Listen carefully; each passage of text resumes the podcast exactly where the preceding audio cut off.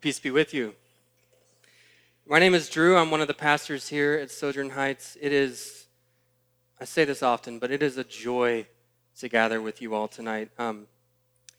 Friends, family, some distinguished guests over here. We have a difficult yet beautiful passage to discuss tonight. Our task will be to keep things as simple and clear as possible without losing the grandeur of the truth within it.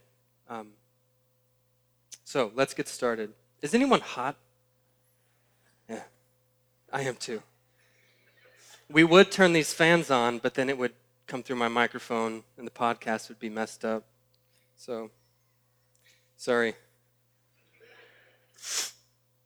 In 1973, a team of researchers set out to study the effect of perceived earning on generosity. Using just one variable, they wanted to see how generous children would be with a bowl of candy.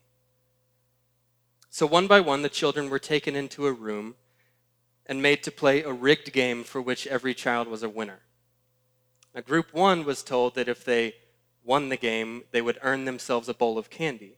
And group two was told nothing about the bowl of candy, but in the end, both groups got the bowl of candy. You tracking with me? Group one considered their candy earned, and group two considered their candy a gift. Then the researchers brought in a second child, and they monitored the degree to which the children were willing to share. You can probably guess the results. Children who considered their candy earned ate significantly more, and children who considered their candy a gift shared significantly more. And here's the point for us tonight. When we're convinced that what we have was a gift, we are more likely to act in opposition to our own self-interest. We're more likely to give, to share, to serve, and to sacrifice when we abandon this notion of entitlement. Or in other words, when we accept grace. And we'll talk more about this idea when we get to point number 3. But for now, let's take a look at the passage. We have 3 points tonight. Point number 1 is death by disobedience. Point number 2 is salvation by works. Yes, you heard that right. And point number 3 is obedience by faith. So death by disobedience, salvation by works, and obedience by faith. And point number 1, death by disobedience.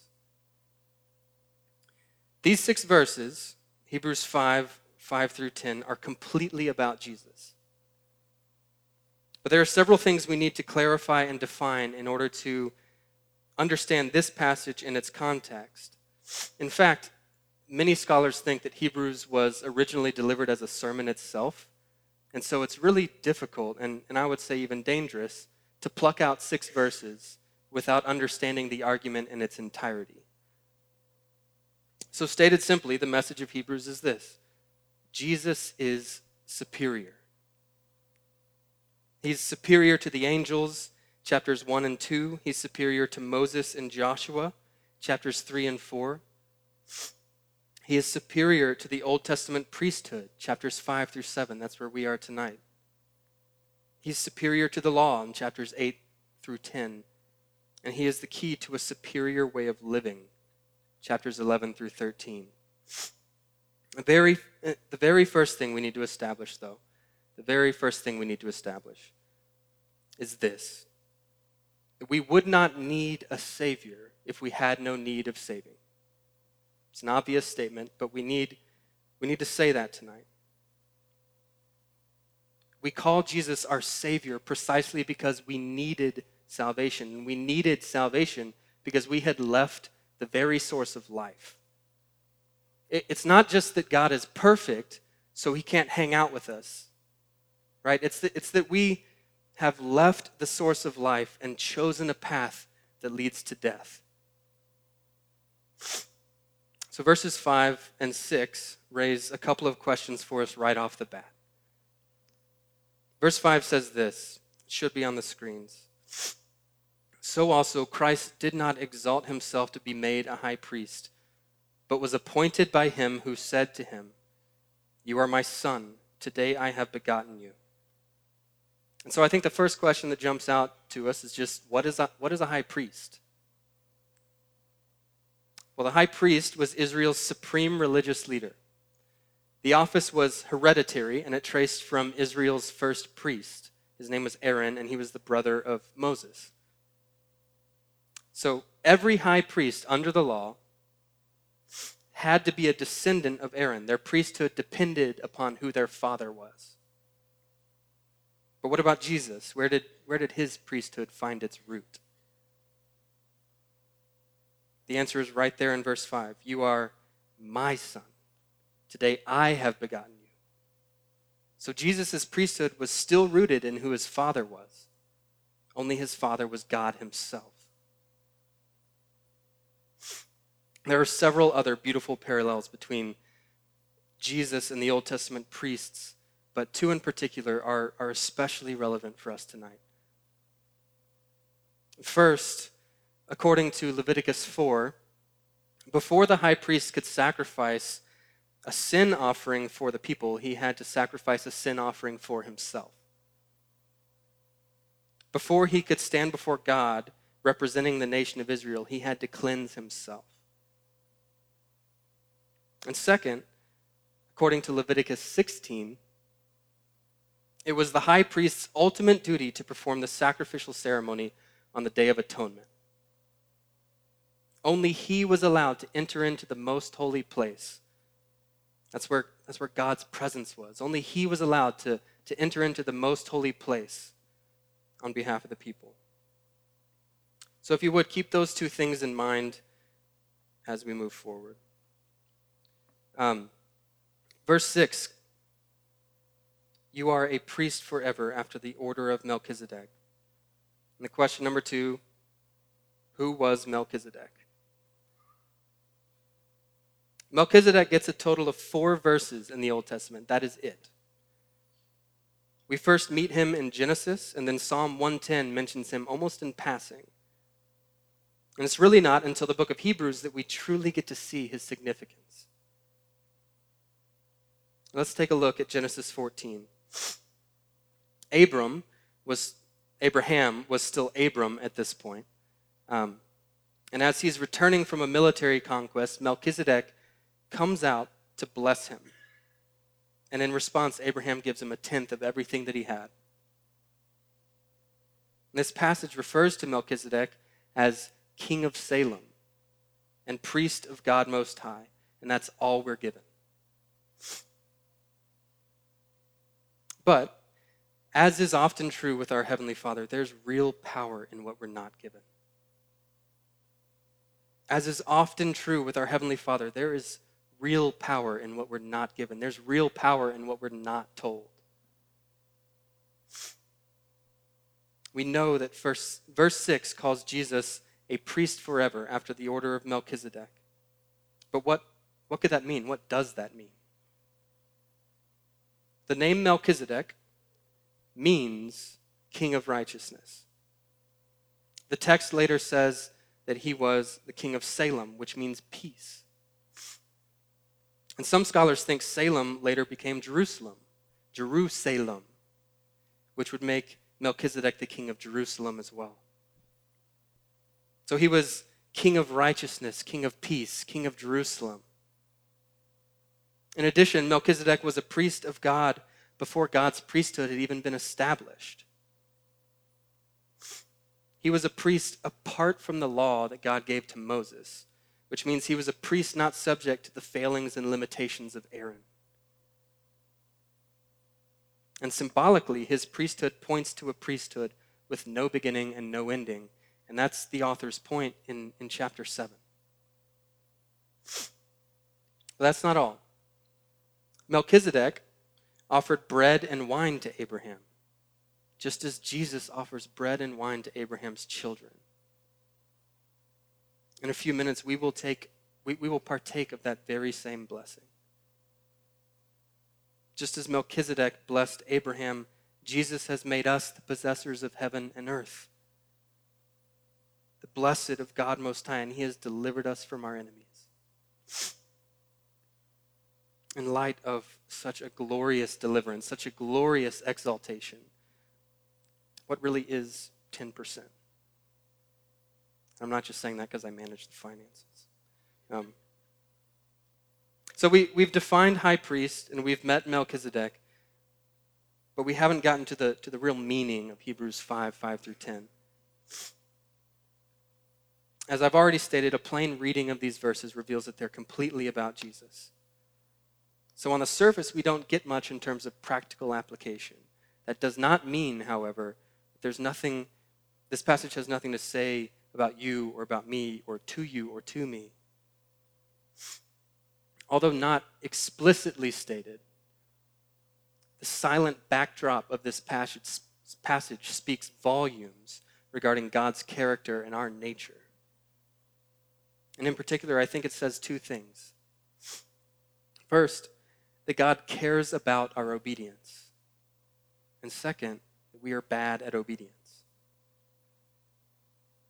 God's concern for your obedience and my obedience, it was the very reason Jesus was begotten. It's why he came. This passage has as its very foundation the reality that God is holy. He has an uncompromising and eternal concern for what is true and right and righteous. And by nature of his infinite perfection, he can only accept perfection. And so he says, I am the Lord your God. Consecrate yourselves, therefore, and be holy, for I am holy. But here's the problem. We are bad at obedience. You were created by a God who can only accept perfection. But despite what Meghan Trainor may tell you, every inch of you is not perfect from the bottom to the top. Some of you didn't get it. It's fine. I was preparing for many fewer laughs than that, so it was good.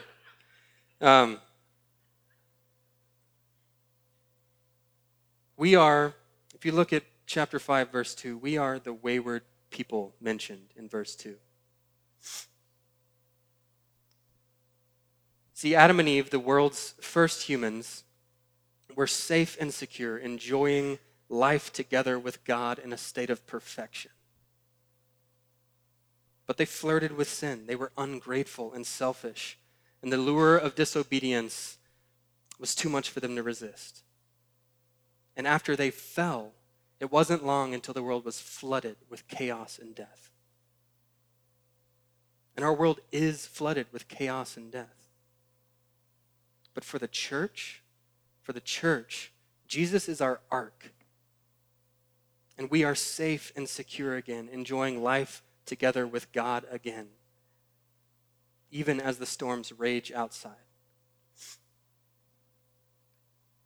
But amazingly, we still flirt with sin, don't we? We're still ungrateful and selfish, and the lure of disobedience is like a constant siren song. We're safe and secure deep within the ark. We are in Christ, and yet we venture to the edge. We have to get a glimpse of the storm that's raging outside because surely we are missing something, right? And that's exactly what's at stake here within the church. That's why you should want to covenant with a church that takes sin seriously. We are responsible to pull our brothers and sisters back into the ark. And we cannot tolerate unrepentant sin because it's a matter of life and death. And I would hope you'd love me more than to let me venture to the edge and to flirt with the storm that's raging outside. As chapter 4, verse 11 says, we must strive. And the word there means to be eager or zealous. So we must be eager to enter that rest so that no one may fall by the same sort of disobedience. And so the book of Hebrews insists that Jesus is superior, Jesus is superior. So rather than leaving such a great salvation, hold on by faith to the true rest found in him and encourage others in their persevering faith as well. That brings us to point number 2, salvation by works.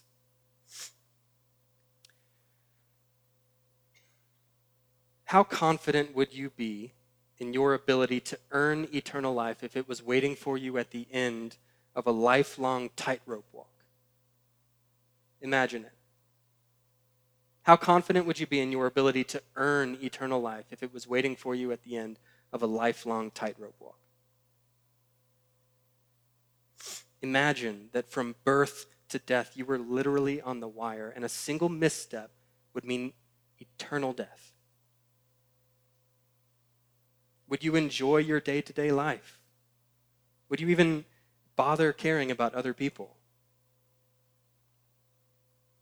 Imagine the fear and paranoia and utter joylessness of living in that reality. And now consider this.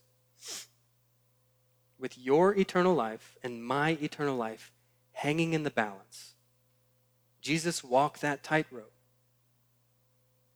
A single misstep would have meant utter hopelessness for all of humanity. And yet Jesus' life was marked by total joy and love, not by fear and paranoia. And that is amazing. How could he have done this? Let's read verses 7-9. In the days of his flesh, Jesus offered up prayers and supplications with loud cries and tears to him who was able to save him from death. And he was heard because of his reverence. Although he was a son, he learned obedience through what he suffered. And being made perfect, he became the source of eternal salvation to all who obey him. So through Jesus' prayers and supplications, loud cries and tears, reverence, obedience, and suffering, he became our source of eternal salvation. He earned victory over death. So salvation is indeed by works, only Jesus' works. But how is it that these verses can talk about the Son of God learning obedience and being made perfect? Doesn't that seem to imply that something in him was lacking from the beginning? I don't think so. To say that Christ learned obedience is not to say that he went from being disobedient to being obedient. It's not to say that he went from being imperfect to being perfect. It means he went from being untested in his perfection to being proven perfect. His obedience and perfection were put through the crucible of suffering, which proved his purity once and for all. You see, the triune God, Father, Son, and Spirit, has existed in a state of perfection from eternity past. I really want us to get this. The triune God has existed in a state of perfection from eternity past. All Jesus knew was perfection. All he knew was the infinite joy and comfort of eternal life within the Godhead. So when he became a man, when he left that and he became a man, he subjected himself to a lifetime of suffering. Listen, this world is only tolerable because we don't know how glorious glory is going to be. We can't fully know how miserable we are apart from God. But Jesus knew. He experienced the pain and isolation of the cross, yes, but he was acquainted with suffering in a way that we cannot comprehend. He experienced teething. He knew the pangs of hunger. He probably hit his thumb with a hammer. And compared with the glory he knew from eternity past, these tiny sufferings must have been torturous. So he didn't just die for you. He didn't just die for me. He lived for us. He lived his life for us. And he obeyed perfectly. So now the perfect obeyer perfects our imperfect obedience, which earns us victory over death too. As our great high priest, he achieves our forgiveness through sacrifice. But this time, the sacrifice was perfect because the priest didn't have to sacrifice for himself. Leviticus 4, which we referenced earlier, does not apply to Jesus. Rather than a high priest who offers for himself, we have a high priest who offers himself. And this offering and this sacrifice, it was an utter act of faith.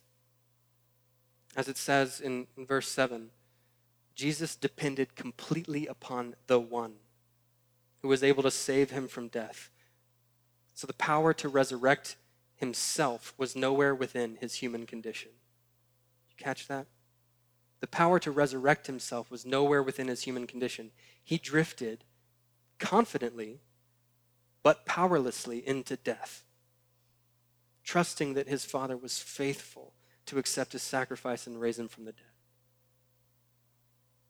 And this is how our Savior became our salvation. So point number 3, obedience by faith. According to verse 9, to whom is Christ the source of eternal salvation?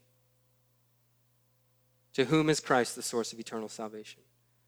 All who obey him, right? He became the source of eternal salvation to all who obey him. Does that rub us wrong at all? Does it jive with our understanding of salvation by grace alone, through faith alone? Doesn't this mean that those who do not obey have no source of eternal salvation? To be honest, I really wrestled with this. But here's the deal. To suggest that our obedience is necessary is not to suggest that our obedience saves us. To suggest that our obedience is necessary is not to suggest that our obedience saves us. Grace is free. Grace is free. Grace is free. But discipleship is costly. So verse 9 does not reintroduce the tightrope of earning our salvation. Now, for Western Christians, and especially Western Reformed Christians, there's a temptation to reduce our religion to just a set of ideas. As one writer laments, our worship is primarily about explaining and singing ideas. Our schools focus on transferring ideas. Our evangelism spreads our ideas. Our apologetic tries to persuade others of ideas. Community means chatting with people who share our ideas. Our entry into heaven requires holding the right ideas in our heads. He goes on to argue that what we call a Christian worldview is sometimes just a modern form of Gnosticism, which was and is an ancient heresy that ideas and intellect are more important than physical bodies and people and loving action. But if you're familiar at all with the Bible, you know that is not true Christianity. God cares about our obedience. To accept God's free gift of grace is to accept a lifetime of obedience in response. And so it's true that, as Martin Luther said, we are beggars. We are beggars. But our salvation was not a handout. We are beggars, but our salvation was not a handout. God loves us more than just to offer us a handout. He loves us enough to adopt us into his family. We go from being beggars outside the castle walls to being sons and daughters, adopted children of the King himself. The all-powerful King is also our loving Father, and you are his child, and his children obey him. But what sort of obedience are we really talking about here? Let me read from 1 John 2. And by this we know that we have come to know him, if we keep his commandments. Whoever says, I know him, but does not keep his commandments is a liar, and the truth is not in him. But whoever keeps his word, in him truly the love of God is perfected. By this we may know that we are in him. Whoever says he abides in him ought to walk in the same way in which he walked. So because Jesus practiced what he preached, we follow him in both word and deed. But there's a specific context for Jesus' obedience here in Hebrews 5. According to verse 8, Jesus learned obedience through what he suffered. So the context for his learning obedience was suffering. He learned obedience by laying his life down. And because we walk in the same way, obedience means laying our lives down. But there's one important thing to remember here. Jesus' manner of living required faith and trust and relationship with the Father. See, we could never joyfully lay our lives down without true faith in a resurrection glory that far outweighed the sting of death. We could never joyfully lay our lives down without true faith in a resurrection glory that far outweighs the sting of death. And that's why Hebrews 5 obedience does not save us. It's because Hebrews 5 obedience is by faith. It requires saving faith to lay our lives down. And Jesus was able to suffer what he suffered because he had faith that his Father would save him from death. And that's our posture as we obey too. We have faith that God will save us, that God has saved us. And we step obediently into suffering the loss of our own self-interest, our own rights and freedoms, our own futures, and maybe even our own lives. So faith must be the foundation for our love and service and sacrifice. And no one lays a foundation without intending to build upon it, right? So I want us to ask ourselves, ask yourself, in my daily life, how would God have me build upon this foundation of faith? Maybe you'll join a Sunday ministry team. Maybe you'll volunteer to bring the main dish at your parish gathering this week. Maybe you'll spend a day fasting for that friend who's really hurting. Maybe you'll increase what you give away. Maybe you'll get a job in Italy just to join the church there. Maybe you'll share the gospel with a coworker who you know is hungry for it. Maybe you'll get assessed to lead a parish. Maybe you'll move with Taylor to the Galleria. Maybe you'll plant a church yourself. Maybe you'll finally confess that hidden sin that's been eating away at you. Maybe you'll stay in covenant with these brothers and sisters despite Sojourn's shortcomings, and we have them. Maybe you'll mentor a student at Reagan High School. Maybe you'll forgive someone and pursue reconciliation, even though it hurts, and it hurts bad. Maybe you'll clear your Netflix queue and just spend some time in prayer.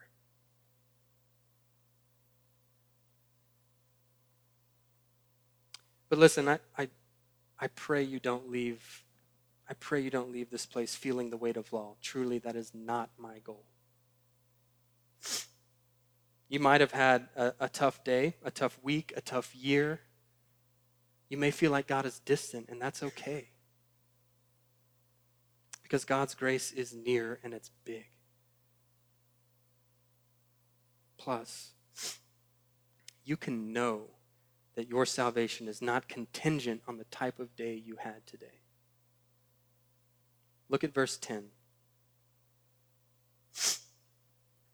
That name, Melchizedek, means that your salvation is not contingent on the type of day you had today.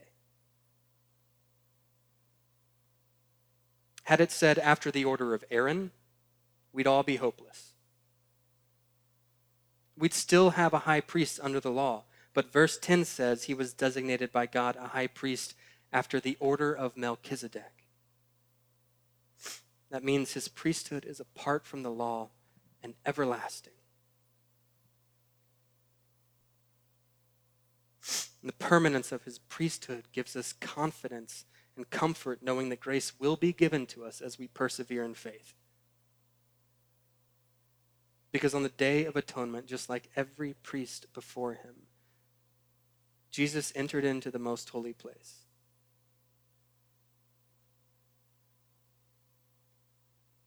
Only this time, he stayed there. And he ministers there on our behalf, day and night. Right now, in this moment, he's pleading your case before the Father.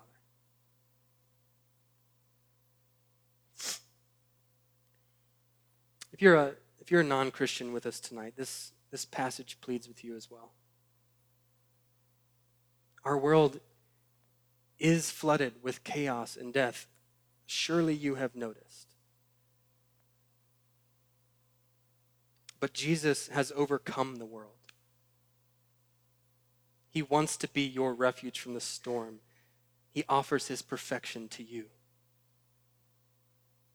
Our good and loving Father wants to adopt you too.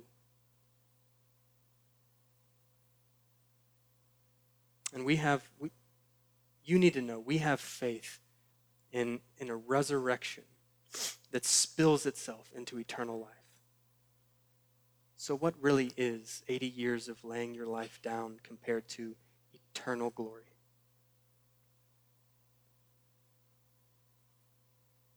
So salvation is by works, but salvation was Jesus's to earn. It was given to us as a gift. It was given to us as a gift. It was earned, but it was given to us as a gift. And that means we can give away our bowl of candy. Because Jesus obeyed, we can lay our lives down with hope and confidence in a glorious resurrection. Let's pray.